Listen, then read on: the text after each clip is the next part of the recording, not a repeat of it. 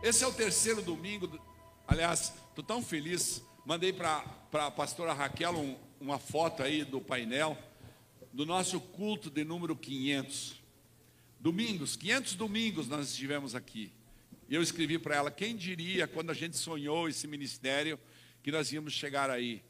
Importante nós termos flexibilidade, importante nós termos coração aberto para aprender coração vulnerável para reconhecer os erros, e fizemos muitos, mas estamos aqui fortes, dispostos a adorar Deus, a louvar o Senhor. Que bom que você está aqui essa noite, que bom que você está olhando a gente pela internet, assistindo, e que bom que Deus tem nos abençoado nesse lugar de uma forma extraordinária, amém? Irmãos, nós estamos fazendo uma série de, de, de ministrações para nós entendermos o momento mais difícil que o povo hebreu, talvez, talvez o, lugar mais complicado, eu diria assim, é, nós estamos meditando sobre a passagem que relata um dos episódios mais tristes da história do povo de Israel, que foi quando o povo chegou aos pés do Monte Eureb, do Monte Sinai. O povo lá chegou, vocês sabem, depois de passar por uma trajetória enorme, em que ele tinha sido arrancado pela poderosa mão de Deus do Egito. E nós estamos fazendo uma série de estudos, e vamos fazer esse e o próximo domingo também, para a gente recolher daí algumas coisas que não podem acontecer conosco, para a gente tirar disso lições, para a gente poder é, absorver disso. Porque aquele mesmo povo que tinha sido tirado daquela amarga escravidão do Egito, cometeu diversas falhas, diversos pecados, e nós precisamos então tirar lições desse, dessa experiência. O povo que viu Deus abrir as águas do Mar Vermelho, olha que interessante, ele viu Deus abrir as águas do mar e viu também Deus fechar as águas do mar sobre todo o exército enorme do Faraó que tinha mandado atrás deles e falou: agora vocês exterminem com eles. E quando eles olharam para trás, haviam passado a seco o mar vermelho, eles viram a glória do Senhor, então dizendo: Eis-me aqui para proteger vocês. Ou seja, eles vivenciaram a presença de Deus naquele lugar. E ao mesmo tempo, o povo hebreu experimentou milagres extraordinários até ali chegar da providência de Deus. Deus proveu para eles situações. Se nós lembrarmos, Deus proveu o maná, Deus proveu as codornizes, Deus fez brotar a água da rocha, para que não ficasse dúvida. Mas o povo era muito impaciente, diga comigo, impaciente. O povo era muito impaciente, o povo não queria esperar pelas decisões de Deus. Muitas vezes nós não queremos esperar pelas decisões de Deus. Então, quando Moisés subiu ao monte, vocês estão lembrados, nós discutimos aqui no primeiro no primeiro dia, na primeira lição que a gente extraiu, Moisés ficou 40 dias na montanha. E nesses 40 dias o povo falou: "Ah, nós não sabemos o que vai acontecer com esse Moisés aí". E eles convenceram Arão que precipitadamente aceitou e mandou que tirassem seus enfeites, tirassem os seus ou trouxessem brincos, enfeites de ouro, e então é, fez um bezerro de ouro para que eles adorassem, e dizia: esse é o, esse, aqui está Deus, os deuses, na verdade a Bíblia fala, para vocês adorarem. Nisso, Moisés desce, porque o Senhor fala para ele na montanha: olha, o povo, ele fala, o teu povo Deus fala para ele, e ele fala: Não, é o teu povo. É, mas o povo apostatou. E a Bíblia fala que esse povo era um povo obstinado, ou seja, um povo malagradecido, um povo precipitado, um povo que não sabia esperar o momento do milagre. Ele queria é, desfrutar do maná de manhã, das codornizes à tarde. Ele queria ver a presença extraordinária de Deus quando a nuvem vinha sobre a tenda do encontro. Moisés havia feito um lugar para ele lá fora, onde ele ficava de pé na porta da tenda do encontro. E lá vinha o Senhor com a nuvem e eles sabiam que Deus estava ali. E então eles desfrutavam disso, mas no primeira oportunidade, eles permitiram que a idolatria se manifestasse na vida deles. Na segunda lição, a gente aprendeu que houve uma situação em que Deus disse pra, para o Moisés: Olha esse teu povo obstinado aí. Então Moisés fala: Não, o povo é teu. E Moisés, no capítulo 32, nos versículos 11 a 13, eu queria que nós lêssemos aí, coloca para mim aí, 32 de Êxodo, nos versículos 11 a 13.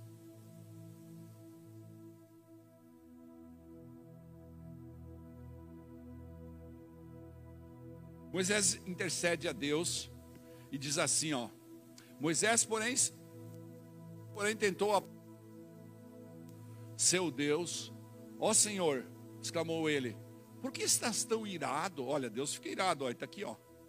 Por que estás tão irado com teu próprio povo que tiraste do Egito com tão grande poder, mão forte? O 12. Por que deixar os egípcios dizerem o Deus deles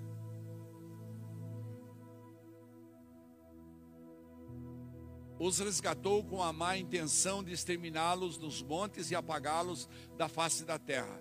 Deixa de lado tua ira ardente, arrepende-te quanto a esta calamidade terrível que ameaçaste enviar sobre teu povo. E no 13, ele fala: Lembra-te dos teus servos Abraão, Isaac e Jacó. Assumiste um compromisso com eles por meio do juramento, dizendo: Tornarei seus descendentes tão numerosos quanto as estrelas do céu e eu lhes darei toda esta terra que lhes prometi, e eles possuirão para sempre. A partir de agora, põe a NVI para mim, por favor. Então, esse processo é o processo em que um homem, um homem chamado Moisés, intercede com Deus, e ele fala face a face com o amigo dele, Moisés, e decide mudar a sentença dele. Então nós aprendemos na lição 4 que nós precisávamos gerar arrependimento e obediência, que o fruto do arrependimento é a obediência. Se você não teve oportunidade de estar nos dois cultos anteriores, quero sugerir para você que vai lá no YouTube e procure é, oito lições no Monte de Sinai, parte 1, parte 2, né? Para você poder é, entrar nesse processo. Na lição 5 a gente aprendeu, né? a gente aprendeu é, que Deus fala com cada um de nós face a face. Depende de nós criarmos essa estrutura e falarmos uns com os outros. Agora eu quero continuar hoje, a partir do versículo 11, onde, onde nós vamos aprender uma nova, uma nova lição, em que Deus revela para cada um de nós os seus propósitos. Há que entender isso somos uma diversidade enorme, não é verdade? Sempre comento aqui que muitas pessoas viemos de estados, de cidades, de famílias, de gerações. Agora à tarde estava ajudando meu netinho a fazer lá a tarefa dele, falava sobre as migrações dos portugueses, dos espanhóis, dos italianos, dos franceses, né? E ele queria saber o que caracterizava. Eu falei: olha, o pão francês, por exemplo, é uma característica, é um pão que era feito na França e que nós aqui no Brasil adotamos né, um pão chamado pão francês. Então, nós somos de uma diversidade enorme, mas Deus nos dá a cada um de nós um propósito específico para viver a nossa vida. Claro que nós todos, nós todos vamos é, é, é, temos uma, uma visão eterna para cada um de nós, como a Mariana falou aqui, nós todos estamos lutando por nossa salvação, que já é garantida pelo sangue do Cordeiro. Mas vamos ler aqui na Bíblia, no versículo 11 do mesmo capítulo, do capítulo 33 de Êxodo na, no NVI, por favor. O Senhor falava com Moisés face a face, com quem fala com seu amigo. Depois Moisés voltava ao acampamento, mas Josué, filho de Nun, que lhe servia como auxiliar, não se afastava da tenda. Disse Moisés ao Senhor: Tu me ordenaste, conduz esse povo, mas não me permites saber quem enviarás comigo. Quem que o Senhor vai enviar comigo? Disseste: Eu conheço você pelo nome e de você tenho me agradado. Então Moisés diz para ele: Se me vês com agrado, revela-me os teus propósitos, para que eu te conheça e continue sendo aceito por ti. Lembra-te de que esta nação é o teu povo, ele complementa. Mas eu quero repetir esse versículo 13 na parte A. Ó. Se me vês com agrado, revela os propósitos para que eu te conheça e continue sendo aceito por ti. Lembra-te de que essa nação é o teu povo. E então Deus responde imediatamente para ele no versículo 14: Eu mesmo o acompanharei e lhe darei descanso. Ou seja, fique tranquilo, eu vou com você. Essa lição nos mostra que Deus revela os seus propósitos àqueles que lhe agradam. A gente sabe que não precisa fazer, não tem jeito de nós fazermos nada, a graça é suficiente. Mas a graça é realmente um instrumento para que nós possamos nos manter na caminhada da porta estreita, né? Jesus falou: há uma porta larga, uma porta estreita, há um caminho estreito a ser seguido. Como a gente se mantém nisso? É só pela graça. Diga comigo, é só pela graça. Ou seja, a graça é suficiente, mas a gente precisa absorver a graça, entender ela e, e, a, e, deixar que ela trabalhe no nosso coração através do Espírito Santo. Então, irmãos, ele diz: se me vês com agrado, revela-me os teus propósitos. Ou seja, de onde viemos? Por que estamos aqui essa noite? Qual o nosso destino? O que é que o Senhor quer para nós aqui na terra? Nós precisamos entender que Deus criou cada pessoa de uma maneira diferente. Sempre enfatizamos isso nesse lugar. E foi nos dotando com diferentes dons, diferentes talentos, diferentes recursos, diferente velocidade de raciocínio, diferente capacidade de aprendizagem, diferente reação diante de situações adversas. Deus nos, nos fez exatamente como somos e nos ama exatamente como somos. Ele não, ele não distinguiu ninguém que se batizou hoje e falou: ah, esse aqui eu vou. Não, ele só olhou para o coração quebrantado de cada um. E assim ele olha para o nosso coração. E ele então decide dar um destino, decide dar um propósito. Se ele faz assim, é porque há um propósito e riqueza na diversidade de Deus. Há um propósito. Deus não nos fez diferente, senão ele ia fazer tudo nós igual. Não, ele nos fez diferente porque ele tem um propósito específico para a vida de cada um de nós. Ele tem um propósito específico para a minha vida, para a sua vida, para a sua família. Ele tem um propósito específico. Pode ser que o seu propósito de vida ainda não esteja muito claro para você. Muitos que estão aqui falam: Eu sei exatamente onde eu quero chegar, eu sei exatamente como eu vou fazer a Deus ser glorificado através da minha vida, eu sei exatamente. É possível e até provável que o seu propósito se assemelhe ao propósito de outra pessoa. Aqueles que têm sonho, por exemplo, de ser pastores, de ser líderes, de ser empresário, de ser engenheiro, de ser advogado, enfim, qual é o propósito que Deus estabeleceu para que através desse propósito Deus pudesse glorificar o nome dele? É isso que Moisés estava argumentando com Deus. Deus Moisés estava argumentando: se eu te agrado, então mostra-me o teu propósito. Ou seja, propósito revelado para as nossas vidas é a resposta de Deus à nossa fé. É a resposta do Criador à nossa fé. Se você quer realmente descobrir o seu propósito e cumprir os seus objetivos aqui na terra, é preciso ter um relacionamento profundo, é preciso dar oportunidade para Deus mostrar para você. Ah, vai chegar o dia que Ele vai te fazer sonhar, que vai te mandar alguém te falar. Vai chegar o dia em que você vai se ajoelhar na frente dele e você vai ouvir audível dele falar: Filho meu, olha, é por aqui.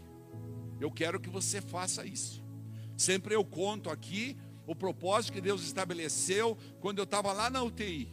Deus falou: Não, a igreja tem que ter dois propósitos básicos: evangelizar, ganhar vidas para o meu reino e dar misericórdia aos necessitados. E assim nós estamos caminhando nesse processo. Essa família toda que você viu chegar aqui, cinco pessoas, são fruto da misericórdia da igreja. Ou seja, muitos estão chegando através da porta da igreja com fome. E esse processo é Deus que estabelece. A Bíblia ensina que o nosso maior propósito é a glória dele.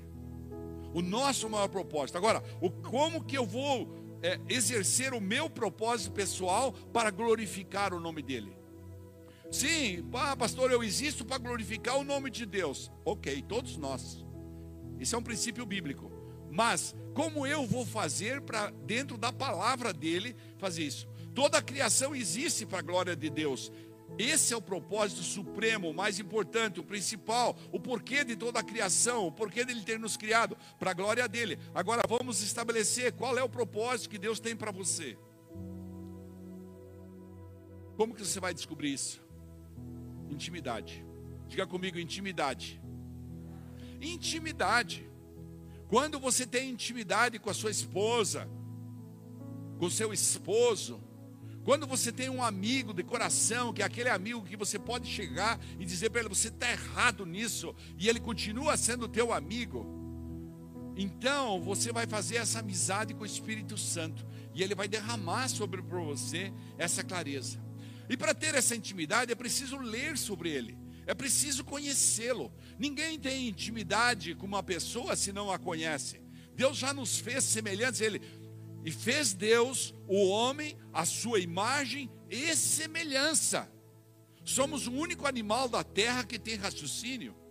Por quê? Porque com essa semelhança nós podemos meditar e decidir o que é melhor para cada um de nós. Por isso Deus nos deu o livre-arbítrio e nos deixa que nós possamos seguir. Então é preciso ler sobre ele, é preciso estudar sobre ele, é preciso conhecê-lo. Quem não conhece Deus profundamente, não vai nunca entender o seu propósito aqui na terra.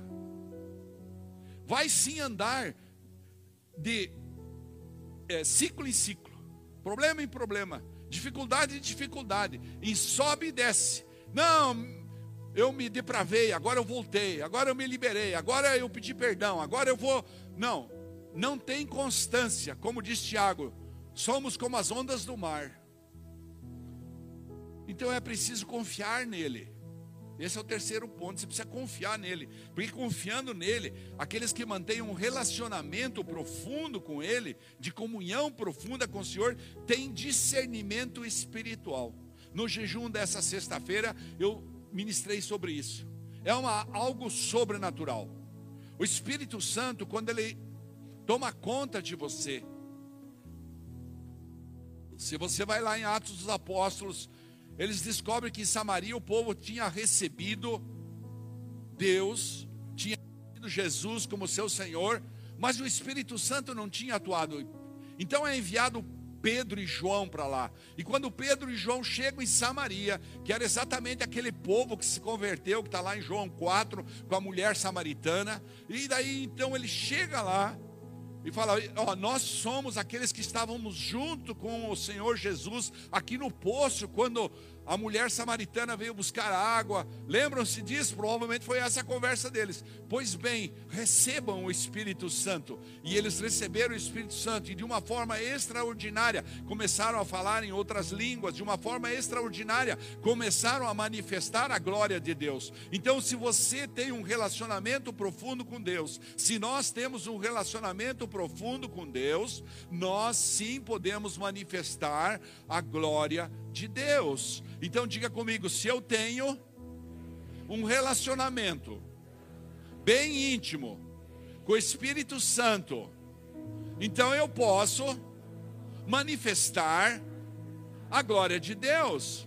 Então é preciso entender isso, é preciso entender esse chamado. Se assim fizermos, encontraremos respostas para a nossa razão de viver que esse tem sido um impacto muito grande. Você conversa, como disse o pastor Sandro outro dia para mim aqui. Olha, pastor, se o senhor ficar aqui conversando com cada pessoa aqui na frente, o senhor vai ver que são pessoas que não tinham propósitos claros estabelecidos. São pessoas que é, é, estavam lá sendo líderes, muitos deles pastores que vêm aí que são moradores de rua. E, e, e, e a gente, o senhor Maurício hoje mandou um, um, um, um, como se diz, um filmezinho para mim na internet sobre uma pessoa que era um personagem nacional conhecido e que chegou no fundo do poço. Até que ele descobriu um dia, quando Deus falou para ele o propósito que Deus tinha para a vida dele. Então, sim, o teu propósito é glorificar o nome de Deus pela sua conduta, pelo seu testemunho, pela, pela sua oferta, pelo seu dízimo, por tudo aquilo que você faz. Sim, é verdade, mas de que maneira? Você vai parar de trabalhar para glorificar o nome de Deus? Não. Você vai continuar sendo um profissional excelente, exemplo de tudo. É isso que Deus quer? Então é por aqui. Esse que precisa perguntar. Outro dia eu estava conversando com uma pessoa que queria é, tocar instrumentos aqui no louvor, mas ele não podia abrir mão da sua situação. E a gente sentia visivelmente que ele não tinha entendido o propósito.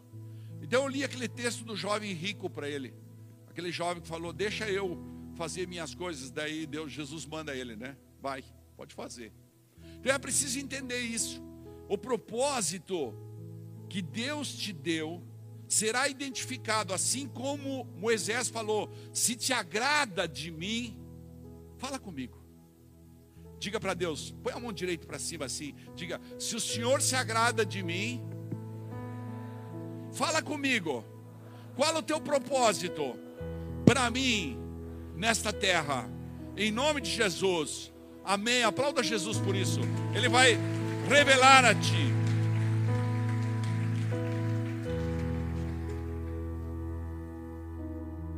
Mas eu quero aprofundar um outro ponto essa noite, na continuação desse texto.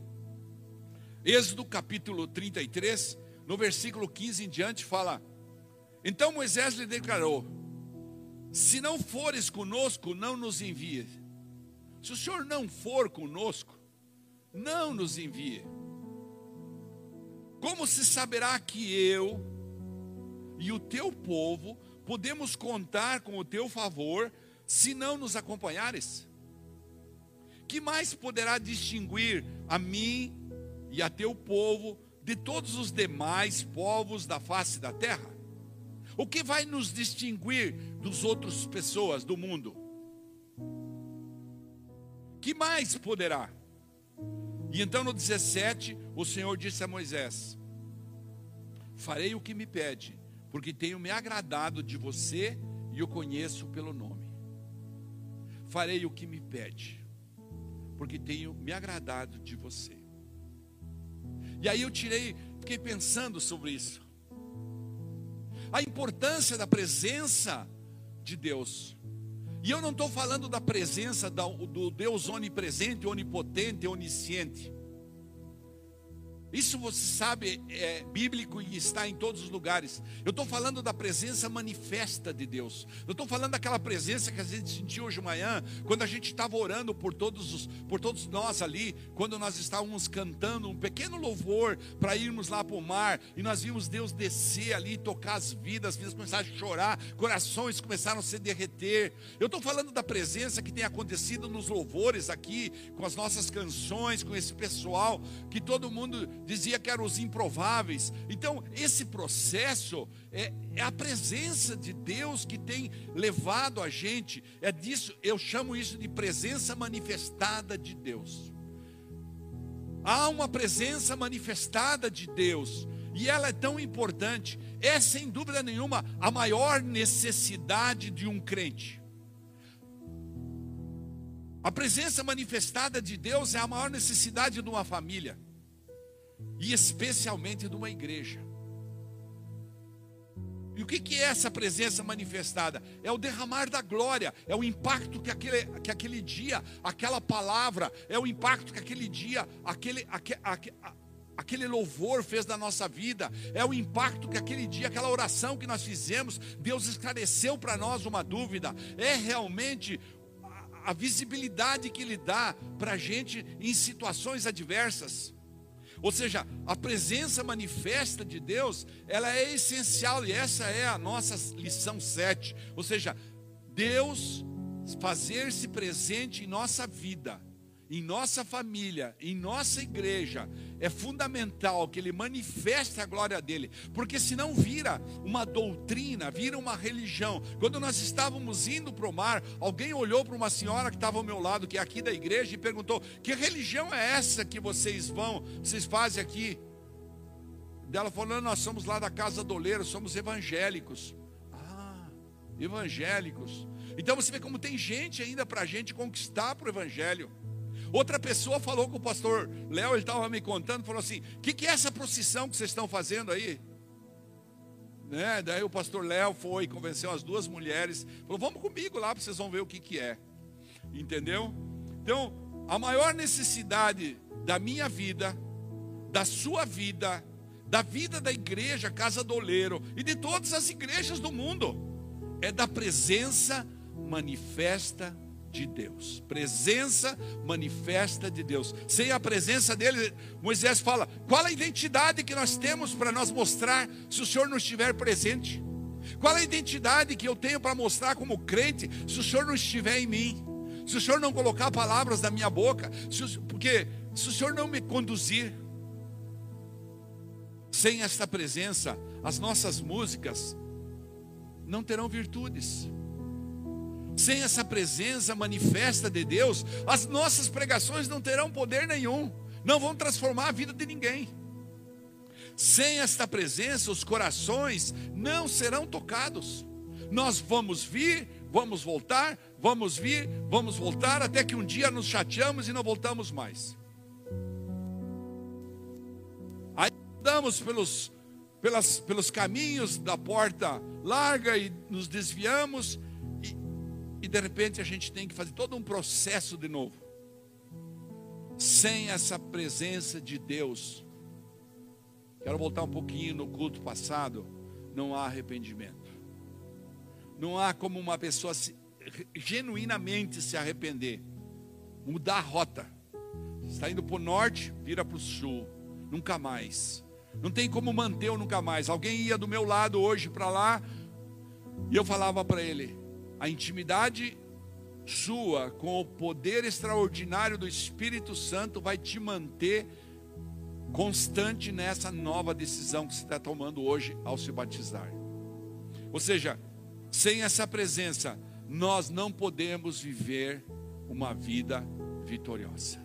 Não há vida vitoriosa sem a presença do Espírito Santo na nossa vida. Agora, o que, que limita essa presença de Deus? Vamos entender isso rapidamente. O que limita essa presença? Em primeiro lugar, é preciso entender, e Deus falou ali, você leu comigo, que Deus se ira, Deus se irou com o povo, porque o povo pecou contra ele. O pecado afasta a presença do Deus do meio do povo. E por isso eu disse, talvez essa seja a maior tragédia do povo hebreu, uma coisa mais triste que eles fizeram foi essa apostasia.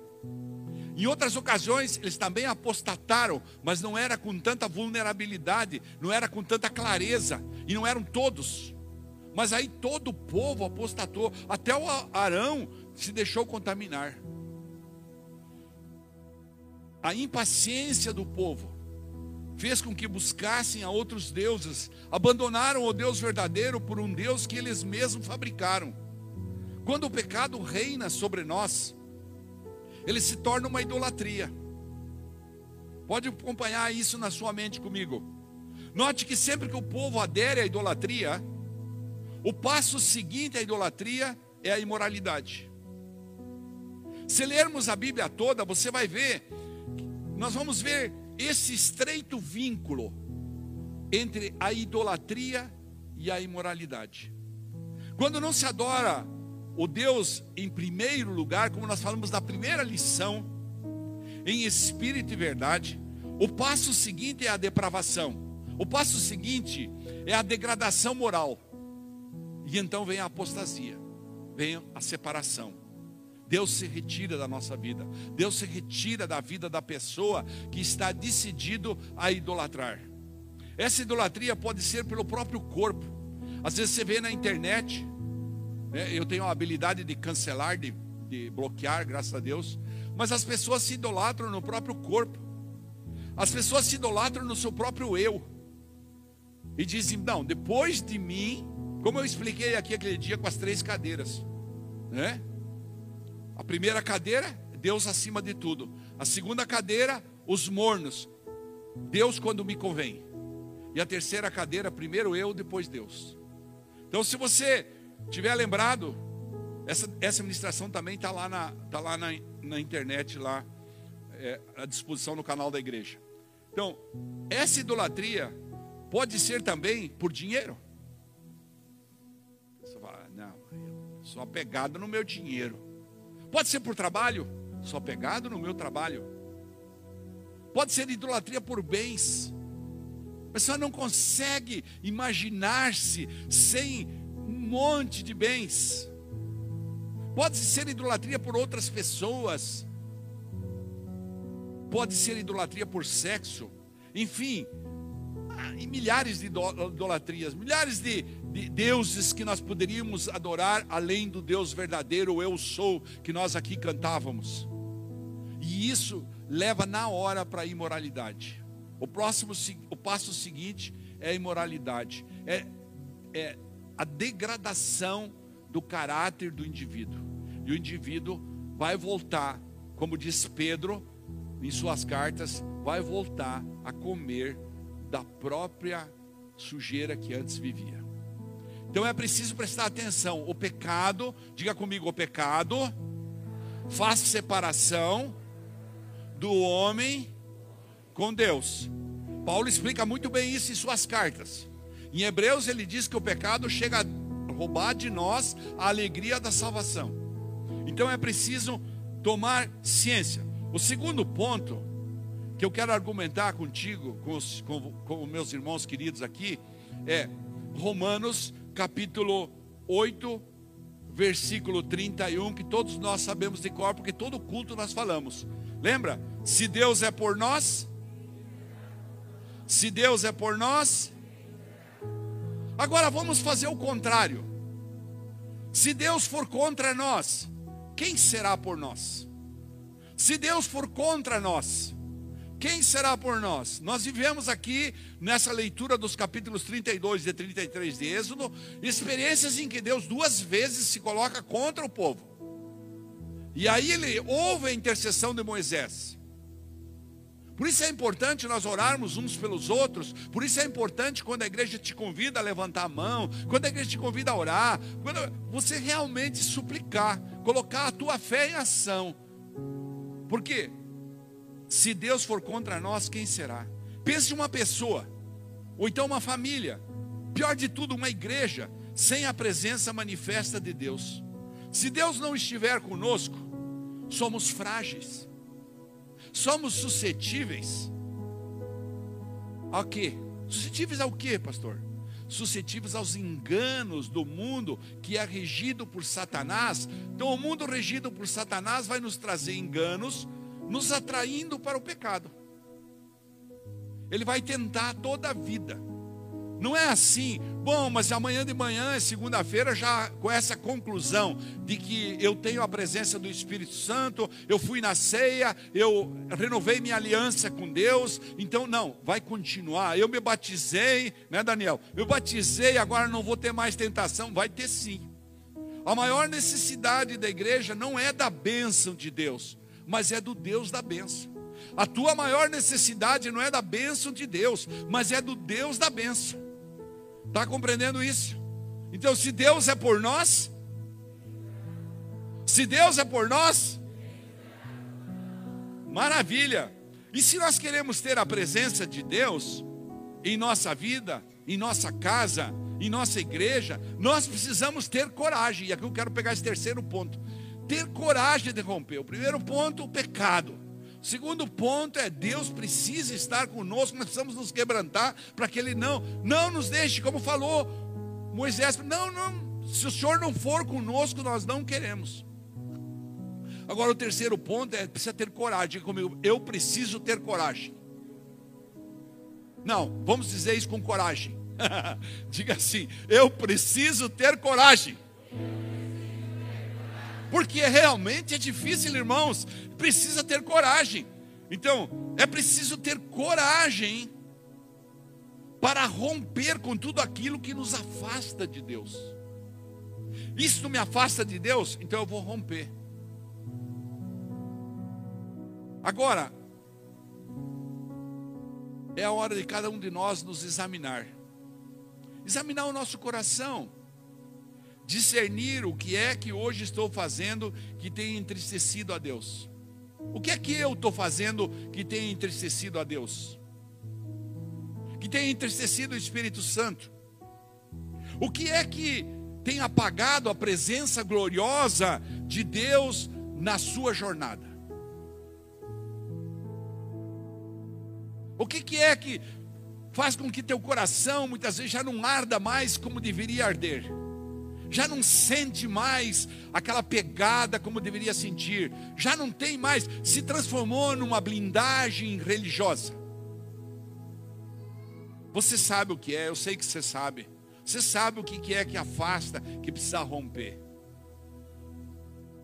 É preciso hoje ter coragem de romper, de abandonar, de tirar isso da nossa vida. Pode vir aqui, por favor. É preciso ter coragem. Diga comigo, eu preciso. Não, vamos fazer isso profeticamente. Levante sua mão direita novamente. Isso, bem lindo. Você vai profetizar para você. Diga, eu estou sendo chamado a ter coragem para romper com todas as coisas que eventualmente podem afastar Deus da minha vida. Então, Senhor, diga forte: então, Senhor, tem misericórdia de mim, me, me municia com armas de amor, para que eu possa romper com todos os laços que me separam do Senhor. Em nome de Jesus. Amém? Aplauda o Senhor Jesus.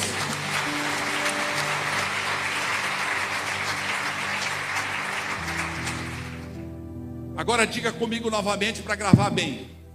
Eu sei, muitas vezes o pastor manda repetir, repetir, mas é para nós gravarmos bem. É por amor que eu faço isso, pode ter certeza. É por amor, porque eu também estou aprendendo aqui junto com você. Diga assim: nada pode substituir a presença de Deus em minha vida. Nada pode substituir a presença de Deus no meio da igreja, no meio da tua família, na, na nossa vida. O dinheiro é importante, mas não deve substituir Deus. A prosperidade, claro que é importante, nem riqueza, nem sucesso profissional, nem sucesso empresarial, nem projeção social, nem conquistas humanas, nada disto, queridos irmãos, nada disso, meus amados, tem pleno valor se Deus não estiver conosco. Se Deus estiver conosco, tudo isso tem valor uma empresa bem-sucedida, um profissional liberal bem-sucedido, um empregado bem-sucedido, um empregador bem-sucedido, um profissional, uma dona de casa tremenda, tudo tem muito valor se Deus estiver conosco. Ou seja, a presença manifesta de Deus. Nós temos o privilégio de ter na nossa casa uma funcionária que trabalha conosco há muito tempo e que é uma crente daquelas assim, ó, de oração. Pense uma pessoa nobre. Ela todo lugar que eu vou, que eu passo na casa, independente do horário, ou ela está ouvindo ministração, ou ela está ouvindo louvor, ou ela está acompanhando uma oração de alguém. É um ambiente de paz, porque a presença de Deus, o Espírito Santo de Deus, está nela. Nesses momentos difíceis que a gente passou, ela foi uma coluna de oração. E é preciso entender isso. Deus não distingue a capacidade financeira da pessoa, a capacidade de raciocínio. Deus distingue corações. Deus espera que a gente tenha a, a coragem de romper com aquelas coisas que realmente nos tiram do projeto de Deus. Diga mais uma vez. Mais uma vez. Esse microfone é tão ruim que se você virar aqui. Eu, mais uma vez aqui. Diga, diga, lá, vai. Diga assim: nada, nada pode, pode substituir, substituir a presença do Espírito Santo na minha vida. Glória a Deus, aplauda Jesus.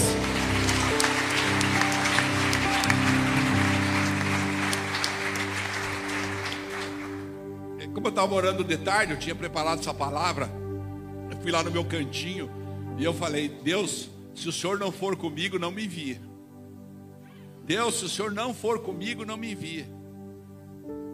Né? A gente está, nesse momento, recebendo convites, convites, convites, convites, convites, bem lá de Maringá, de Foz do Iguaçu, de Cascavel, de Ponta Grossa, não sei onde. E a gente dizendo, agora nós não podemos ir. Mas então vamos marcar para setembro, então vamos marcar. Não, não podemos ir. Vamos esperar. Por quê? Porque nós estamos tão felizes com a congregação aqui, nós queremos ficar aqui. Hoje a pastora estava tão bem que ela queria ir lá no batismo, eu que não deixei. Eu falei, não, senhora, porque depois de chegar lá, você, eu conheço você, você já vai começar a rodar a baiana, vai começar a abraçar todo mundo, vai começar a dar palavra, e você na tua respiração já vai começar. O, o, o, como é que é o, o dedo dela que ela fala lá, o, como chama? Oxímetro. O oxímetro vai começar a baixar lá, e daí vai, não vai dar certo.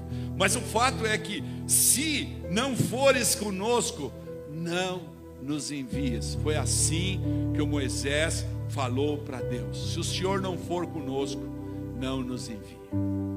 Está entendendo a importância da presença manifesta? Conseguiu entender?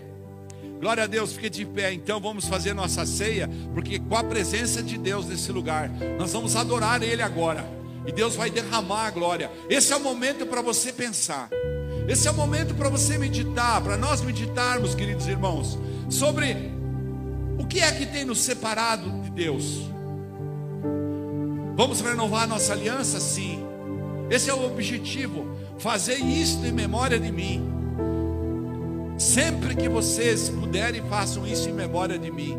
Nós estamos aqui reunidos para cear, para refazer os nossos, os nossos sonhos com Deus, para, entender o propósito dele para cada um de nós.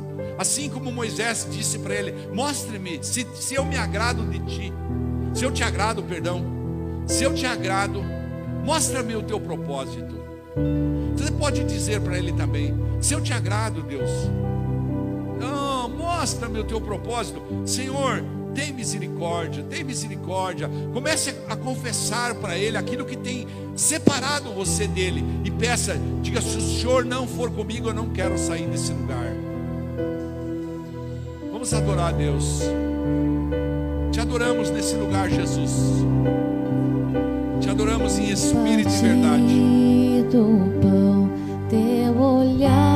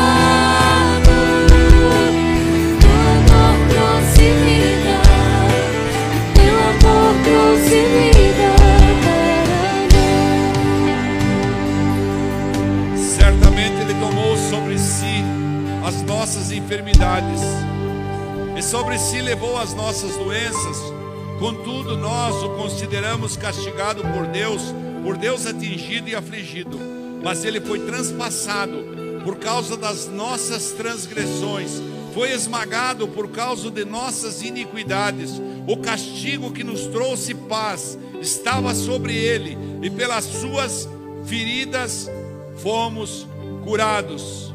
Todos nós, todos nós, tal qual ovelhas, nos desviamos, cada um de nós se voltou para o seu próprio caminho, e o Senhor fez cair sobre ele a iniquidade de todos nós. Ele foi oprimido e afligido, e contudo não abriu a sua boca, como um cordeiro, foi levado para o matadouro, e como uma ovelha que diante de seus tosqueadores fica calada, ele não abriu a sua boca. Com julgamento opressivo, ele foi levado à cruz. E na cruz, por isso fala essa canção, na dura cruz, na rude cruz, ele pediu ao Pai misericórdia por cada um de nós. Nesse mesmo dia ele tinha estado, perdão, na noite anterior ele tinha estado com os seus discípulos. Ele sabia que era a última vez que ele ia cear com eles. E dando uma lição de como a gente termina, como a gente rompe com todo o nosso eu, como a gente põe na cruz o nosso eu. Ele colocou as toalha sobre suas costas. Se ajoelhou na frente de cada discípulo e pegou uma bacia com água e lavou os seus pés. Jesus, tem misericórdia de nós para que nós possamos nunca romper com tua presença em nossa vida. Que nós possamos entender que tua presença manifesta é maior que tudo em nosso caminho. Nessa noite nós queremos renovar nossa aliança contigo. Deus, nós queremos renovar o nosso contrato de amor, porque o Senhor já fez a tua parte. Como disse Isaías, o Senhor já levou sobre si todas as nossas dores. Agora ensina-nos a te conhecer melhor para que possamos conhecer o propósito que o Senhor tem para cada um de nós. E juntos possamos glorificar o teu nome, teu nome ser exaltado na nossa família, na nossa casa, na nossa igreja, teu nome ser glorificado, seu nome ser glorificado em nossa cidade, teu nome ser glorificado em nossa nação.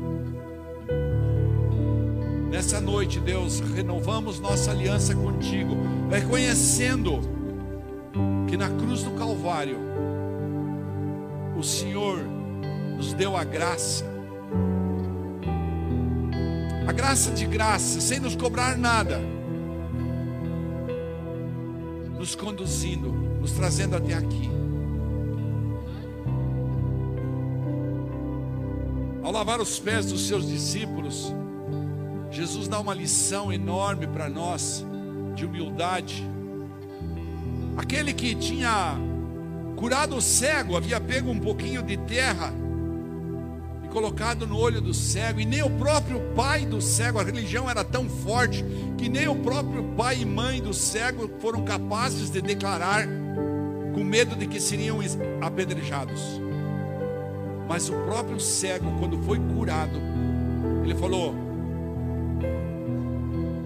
se ele é o Cristo ou não, eu não sei. O que eu sei é que ele curou a minha cegueira. Esse é um momento sagrado da nossa vida em que nós apresentamos diante dele todas as nossas situações, nos comprometemos com arrependimento genuíno e sincero, rompemos com aquilo que nos separa da presença, para que a presença dele possa sair desse lugar, acompanhado de anjos com, que ele envia conosco.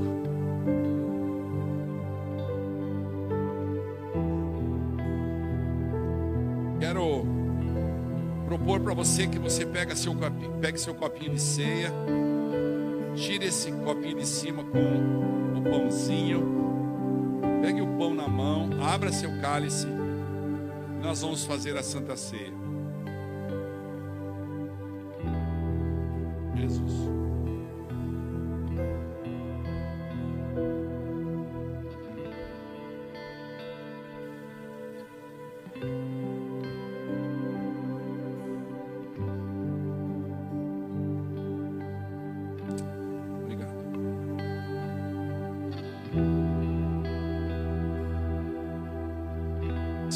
Consagramos esses elementos a Ti.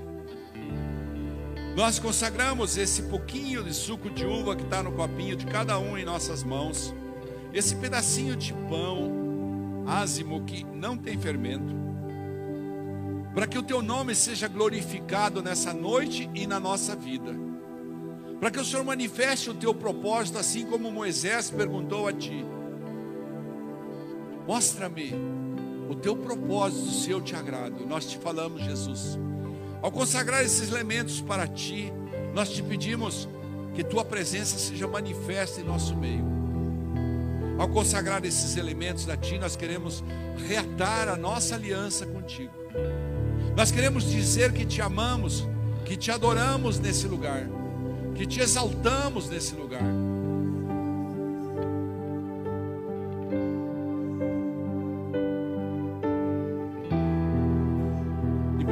Coríntios, Paulo descreve que ele teve uma revelação direta de Jesus.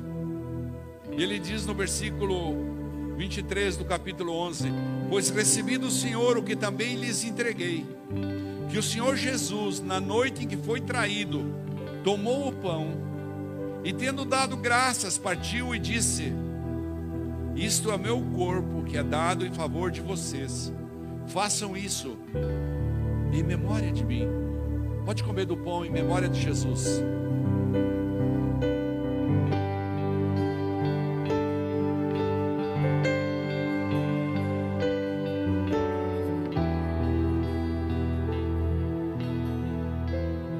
E sempre que havia uma celebração, o vinho se fazia presente. Era um hábito do povo hebreu. Da mesma forma, depois da ceia, ele tomou o cálice e disse: Este é o cálice da nova aliança no meu sangue. Façam isso sempre que o beberem em memória de mim, porque sempre que comerem desse pão e beberem desse cálice, vocês anunciam a morte do Senhor até que ele venha. Pode beber do cálice.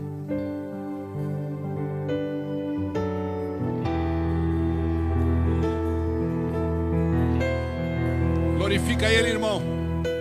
Glorifica o Senhor, Ele está contigo. Essa é a misericórdia dEle. Você pode aplaudir Ele nesse lugar? Aleluia!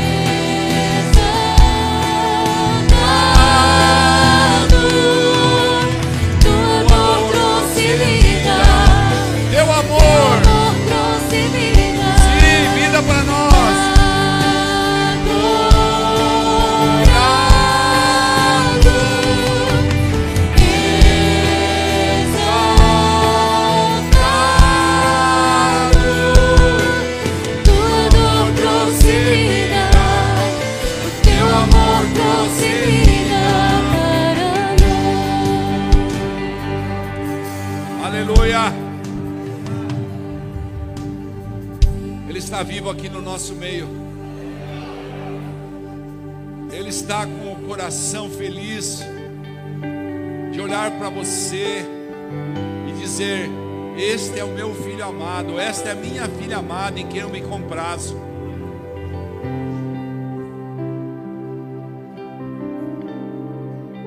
E essa noite possa ficar marcado em nossas vidas como a noite que nós decidimos romper com tudo aquilo que nos separava do amor do Pai.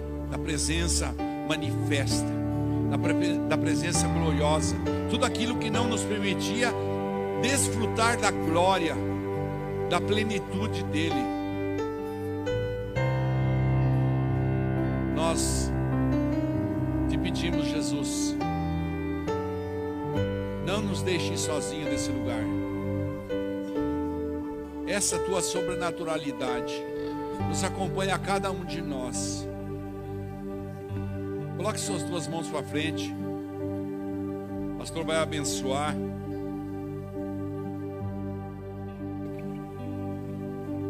Senhor, nesse culto de ceia, estamos encerrando. Eu quero orar por cada irmão que aqui esteve, por cada irmão que está nos vendo pela internet, para que o Senhor coloque sobre suas mãos uma prosperidade diferente nesse mês de março. Não só a prosperidade financeira, que claro nós precisamos, não só a prosperidade da saúde física, emocional, espiritual que nós precisamos, mas a tua presença em nossas vidas nesse mês de março, a tua presença em nossas casas, a tua presença nos nossos, no nossos dia a dia, no nosso trabalho, a tua presença nos nossos carros, a tua presença quando andarmos de ônibus, a tua presença quando levantarmos e quando formos dormir.